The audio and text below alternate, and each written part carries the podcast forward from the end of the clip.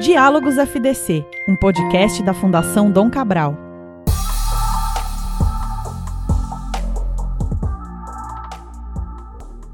Olá para você que me escuta agora, seja bem-vinda e bem-vindo a mais um episódio aqui dos Diálogos Fundação Dom Cabral.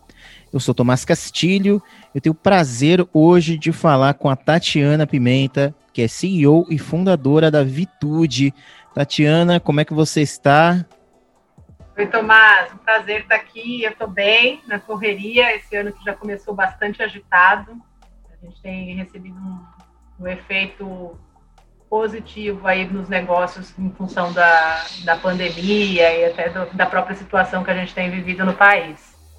Muito bom.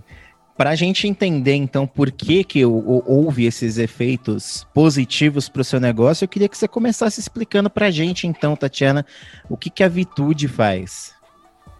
Ah, coisa boa. Bom, a Vitude, ela, ela nasceu ali em 2016 como uma plataforma com o objetivo de conectar pessoas que queriam fazer terapia psicólogos. A grande inspiração, acho que, para a criação do negócio foi uma, uma experiência pessoal minha, inclusive negativa, é, eu tive depressão, né, alguns anos atrás, e no momento em que eu tive depressão foi extremamente difícil conseguir a ajuda de um profissional de psicologia. É, eu tinha ali naquela época acesso a um plano de saúde, eu tinha um guia do plano de saúde, que era basicamente, naquele momento, menos digital, um livrinho de papel com nome, endereço, telefone. O telefone, inclusive, era fixo na época, não tínhamos WhatsApp, né, não era tão difundido. E, e ali naquele período foi extremamente complicado. Acabei passando por uma experiência de tentativa e erro, passei por três profissionais pouco experientes dentro do plano de saúde. Acabei me frustrando bem com o processo, inclusive piorando um pouco o quadro de adoecimento, até que resolvi pedir indicação de amigos e procurar ajuda né, de outras pessoas que já tivessem passado pelo processo de terapia e descobri que era um pouco de tabu, né? As pessoas tinham bastante preconceito quando a gente falava de terapia, de psicologia, de buscar um psicólogo na maioria das vezes, quando eu pedia uma indicação, vinha ali um, ah, você está com algum problema, tem alguma coisa. Então, ah, acho que desde aquele momento eu percebi quão difícil era conseguir ajuda e vencer até mesmo essa coisa do estigma e do preconceito que a gente tem ao redor das doenças mentais. Acho que isso foi o grande motivador de criar a Vitude. E nos, nos últimos anos, né, a Vitude completa cinco anos agora em maio, nos últimos dois anos a gente se dedicou com mais intensidade a desenvolver soluções para o mercado corporativo. Então, hoje a Vitude ela se posiciona como uma solução de saúde mental e educação emocional né, que ajuda empresas a cuidar com mais carinho e cuidado do seu colaborador. A gente entende que o colaborador, principalmente nesse momento de transformação digital, né, é o grande ativo da maioria das empresas. Se a gente tiver pessoas adoecidas, muito provavelmente elas vão ter as suas capacidades cognitivas prejudicadas, a gente vai ter perda de foco, perda de produtividade, quando não, em casos mais graves, a gente tem afastamento, né, licenças médicas, internações psiquiátricas, nos casos mais graves a gente chega até a encontrar suicídios em grandes organizações. Então, a Vitude, ela entra como uma solução é, preventiva, né, que ajuda ali as lideranças de RH, as lideranças de saúde, a criarem seus programas de bem-estar, qualidade de vida, ou mesmo sendo um serviço que se acopla a um programa já, já existente, né, ajudando ali a melhorar a questão da saúde mental dentro da organização. Isso tem um efeito positivo né, para a organização do ponto de vista financeiro, porque ele implica diretamente na última linha do, do negócio, do resultado. Né? Na medida que você consegue provocar ali reduções de custos com absenteísmo, com turnover, com afastamentos? Você consegue melhorar o clima, você melhora a marca empregadora, e isso reflete diretamente no negócio, trazendo ali impactos positivos no resultado, na lucratividade e até mesmo na visibilidade da marca como um todo. Legal você ter comentado que o surgimento da Vitude veio em 2016 como experiência pessoal. É, e eu digo assim que 2016 para cá talvez seja um, um, um lugar que a gente consiga fazer, traçar um panorama, né, do, de como é a relação de trabalho com as, que as pessoas têm com as organizações. Eu mesmo sou uma pessoa diagnosticada com transtorno de ansiedade por conta do trabalho. É, então, isso de 2016 para cá, Né? Então parece que existe uma janela aí que a gente está vivendo nos últimos anos em que essas questões de saúde mental atrelada ao trabalho, elas passaram a ser algo muito mais frequente, um assunto constante nas agendas de todo mundo. Eu queria saber, na sua opinião, como CEO de uma empresa que trabalha especificamente, inclusive, com esta questão, com este problema social que a gente tem, qual é o panorama que você traça desde a fundação da Vitude, das experiências que você teve, para para a questão de saúde entre pessoas e organizações, o que, que você consegue traçar para a gente de, de um panorama da, de como a gente está vivendo atualmente? A sua pergunta, Tomás, é excelente, né? Você, você traz uma questão do, do adoecimento ligado ao trabalho, mas eu diria que ele está mais amplo a nossa geração e as gerações mais novas elas estão sofrendo cada vez mais com os impactos é, da própria psicodinâmica que a gente vive, não só dentro do ambiente de trabalho, mas na nossa vida em geral.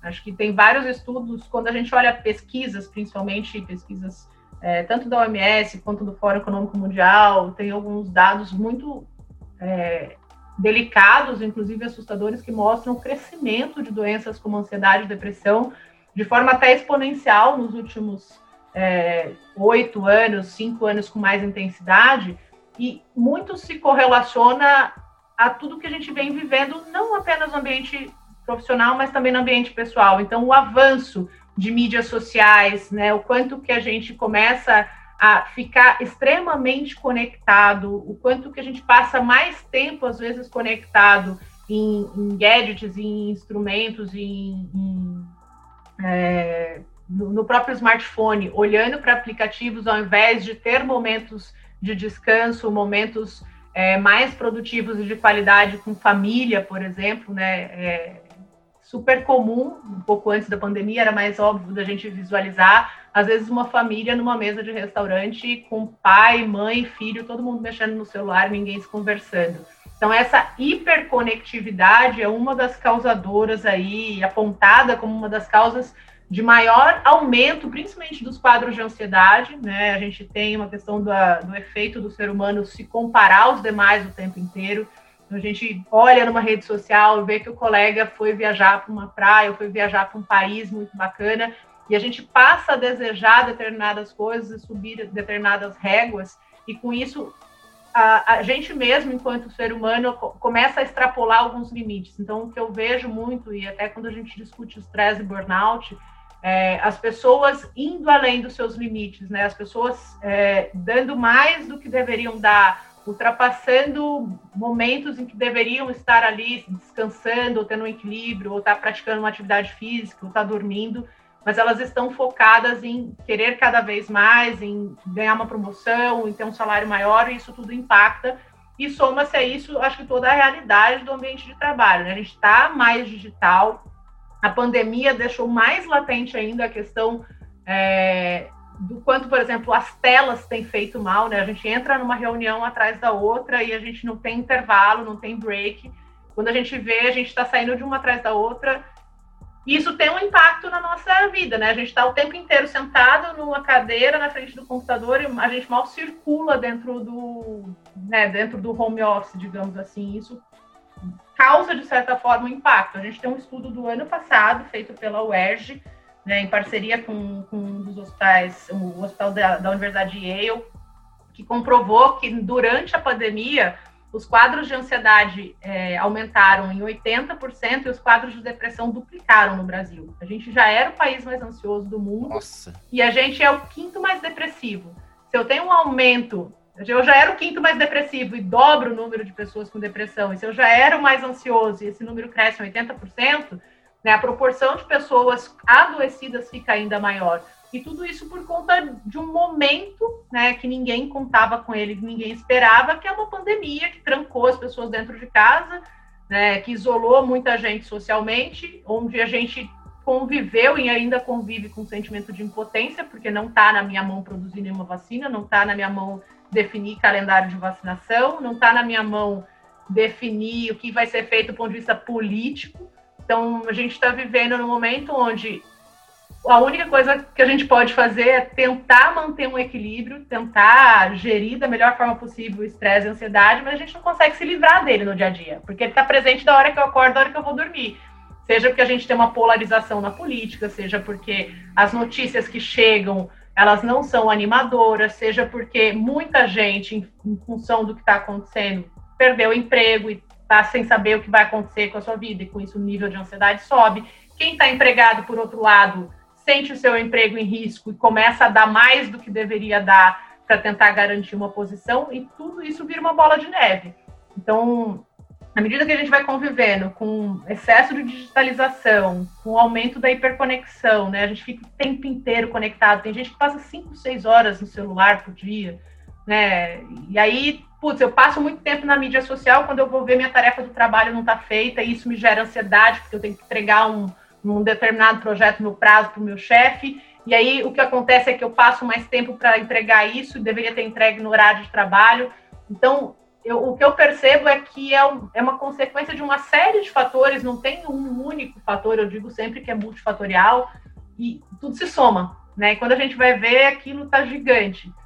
E aí acho que a gente tem que começar a pensar, e acho que um dos nossos papéis, não só com, a, com o serviço de saúde mental, mas sim com de educação emocional, é conscientizar as pessoas da importância de cada um saber seu limite, cada um saber dizer não, cada um saber o momento de dar um basta, ter seu momento de equilíbrio. Então, putz, eu preciso, né, conciliar uma série de coisas. Eu preciso conciliar filhos, cônjuge, família, a atividade lazer, eu preciso conciliar a atividade física, né, a parte espiritual. Tem uma série de coisas que impactam nossa vida. Se eu boto toda a minha energia só no trabalho e deixo todo o resto de lado, eu vou adoecer.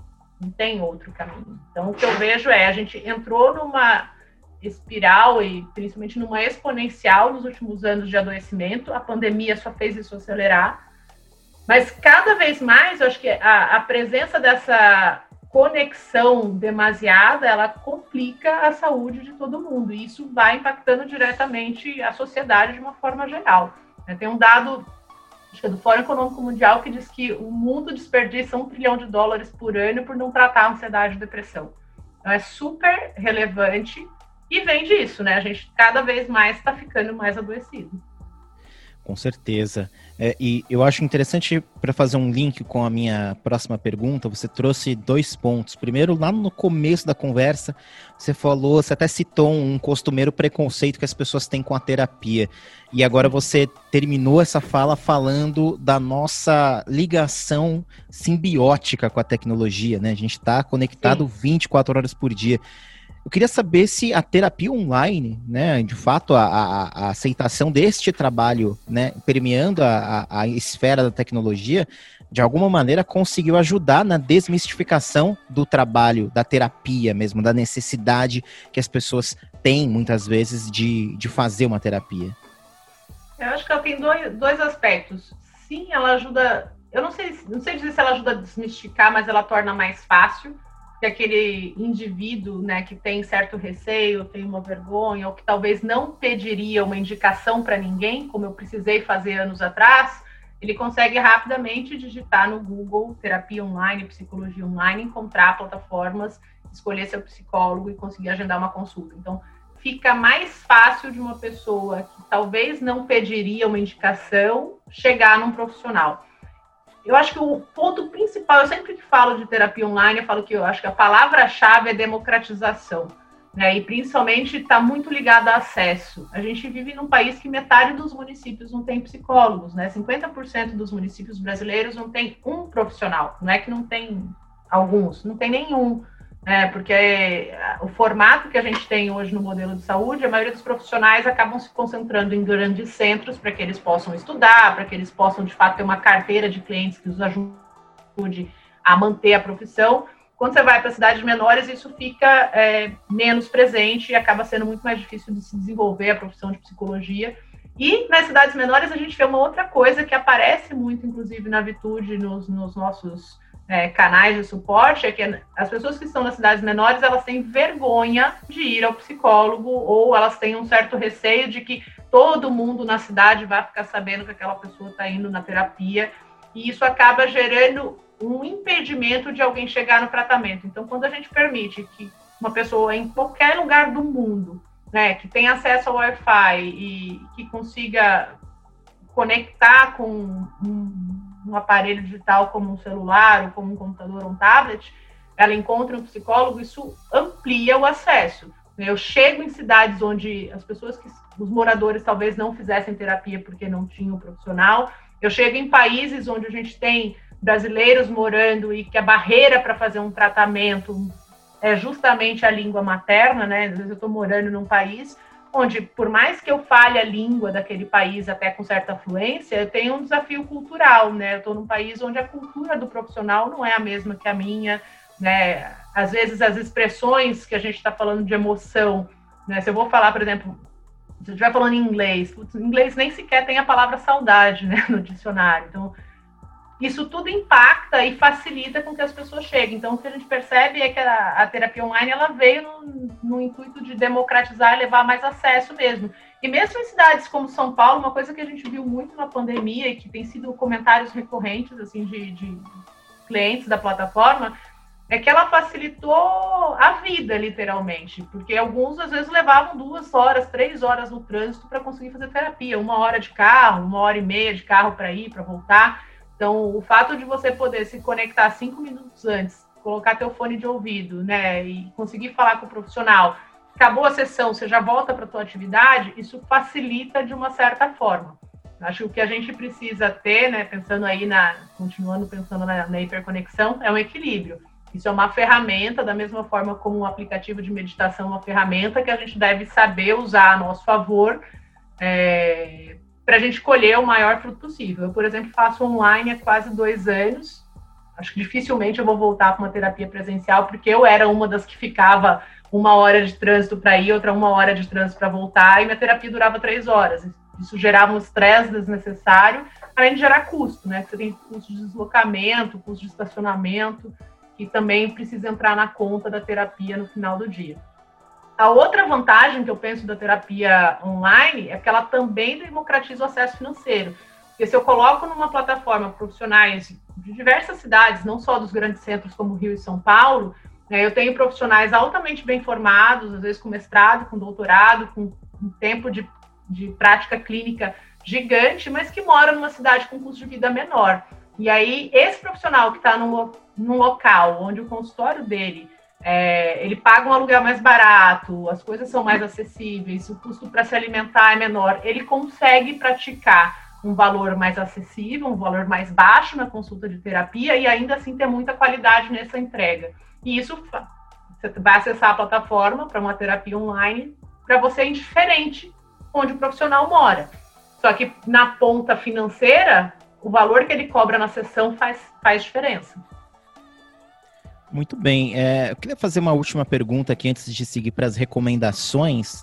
Tatiana, estou pensando assim, a gente sabe que essa, na verdade, acaba sendo uma escolha individual, fazer ou não terapia, por mais que a gente fale, né, que as pessoas poderiam fazer, deveriam fazer, tal, mas isso acaba sendo uma escolha individual da pessoa se encontrar, então tomar essa decisão. Mas a sua opinião, você como CEO, como líder de uma organização, você acha que líderes de organizações, líderes de equipe, pessoas que, que têm outras, né, tem uma hierarquia abaixo, é, pela qual ela é responsável pelo trabalho, pelos resultados, você acha que esse público necessariamente precisaria fazer terapia e, se sim, por quê? Eu sou suspeita para falar, mas eu acho que todo mundo deveria fazer terapia, não só quem está em posição de liderança, mas já falando de líderes, e acho que recentemente a gente teve um evento aqui na Vitude e a gente abordou alguns profissionais e líderes assim, de grandes empresas, empresas renomadas, pessoas em posições de vice-presidência, C-levels, vai falando um pouquinho de, de habilidades do profissional do futuro, né? A gente vai ver muito que cada vez mais flexibilidade cognitiva, capacidade de ter conversas difíceis, né, a capacidade de resolver problemas complexos, ter criatividade, tudo isso vai ser demandado dos profissionais nos próximos anos, décadas. E tudo isso é cognitivo, tudo isso depende de exercício, né? Se a gente exercita a musculatura, né, numa atividade física, por que, que a gente não cuida da cabeça e não tenta desenvolver habilidades socioemocionais, né, que só são desenvolvidas na maioria das vezes através da terapia?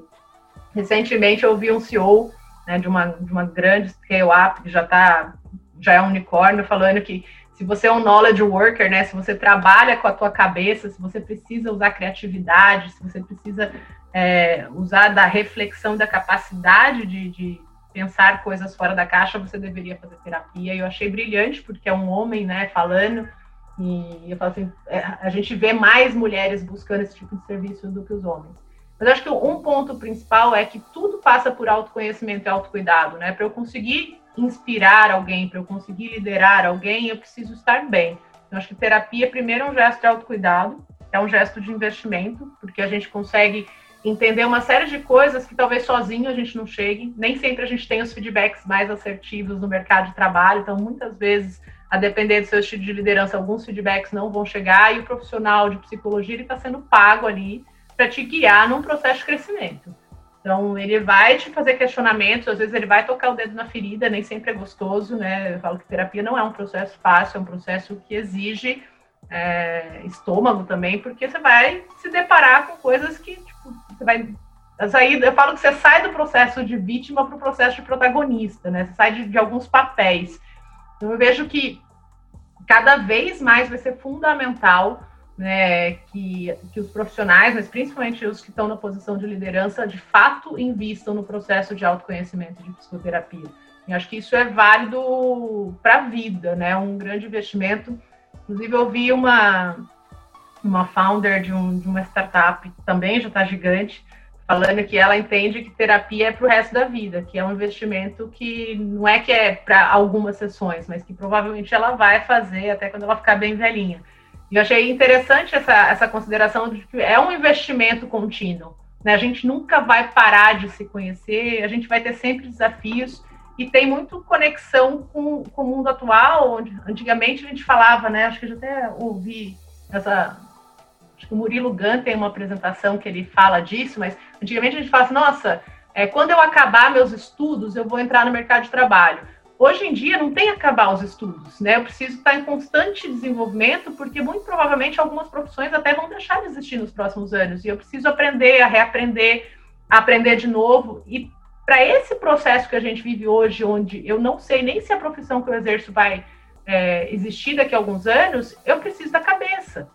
Né? Eu preciso que a, todas as minhas capacidades cognitivas elas estejam a pleno potencial para que eu consiga usar esse poder de, de aprender, de reaprender, de ah, putz, isso aqui já não funciona mais, vamos tentar de novo. Acho que é super importante, né? Principalmente quando a gente estiver falando de atividades mais intelectuais. Acho que quanto mais intelectual a atividade que uma determinada pessoa exerce, mais necessidade de terapia ela tem. Muito bem, Tatiana. Última pergunta aqui, na verdade, é um pedido para você trazer aqui recomendações, leituras, Opa. o que você está lendo de livro, filme, série, qualquer coisa que você queira indicar. Pode ser atrelada ao tema, como pode ser qualquer outra coisa interessante que você também queira dividir conosco. Um dos livros que eu li ano passado que eu mais gostei, né, ele não tem tanto a ver com business, mas acho que leva para a vida e vale tanto para homens quanto mulheres, é a biografia da Michelle Obama eu acho que ela faz muito uma, uma provocação de pensar que a gente consegue o que a gente. O limite está na nossa cabeça. Então, se eu acho que eu quero alcançar determinada cargo ou posição, se eu quero chegar em determinado lugar, né, a gente consegue é, fazer por onde para chegar lá. Eu acho que ela conta um pouco dos desafios que ela e Obama viveram, tudo mais. Eu achei o livro muito inspirador. É, eu estou terminando de ler A Regra Não Ter Regras, que fala um pouco do, da cultura do Netflix, como eles cresceram, sobre a flexibilidade que eles têm com algumas é, questões burocráticas, e tem sido ótimo para mim do ponto de vista de liderança. Já tinha lido no finalzinho do ano passado Powerful, né, que é um livro que foi escrito pela antiga VP de RH deles, e fala um pouco também é, de como é que foi essa cultura deles, como é que nasceu. Ela ficou lá 14 anos e ela conta bastante de como eles estruturaram o crescimento e o valor de mercado que a, que a Netflix tem hoje. Então, até comparando com o Blockbuster, como é que foi lá atrás. E, e é, de fato, é bem interessante de ler em termos de cultura. E estou lendo ao mesmo tempo um livro que é muito mais técnico, assim, de o momento que a gente está vivendo, que é um livro de venda chamado Objeções, né, do, do Jed Blount, que também é muito mais para entender como é que a gente consegue contornar né, objeções de clientes, é, quando eu tomo um não, como é que eu supero esse não, ou como é que eu crio argumentos para é, para reverter, às vezes, um não de um cliente e tudo mais. Acho que é isso. Ponto de vista de série, tô pensando aqui qual. Eu, eu gosto muito do The Crown, acabei assistindo todas as temporadas, acho que foi a última que eu, que eu me engajei mais, acho super interessante a, a história ali da família britânica, recomendo. E acho que é isso, acho que a recomendação minha é muito mais com relação aos hábitos que a gente tem.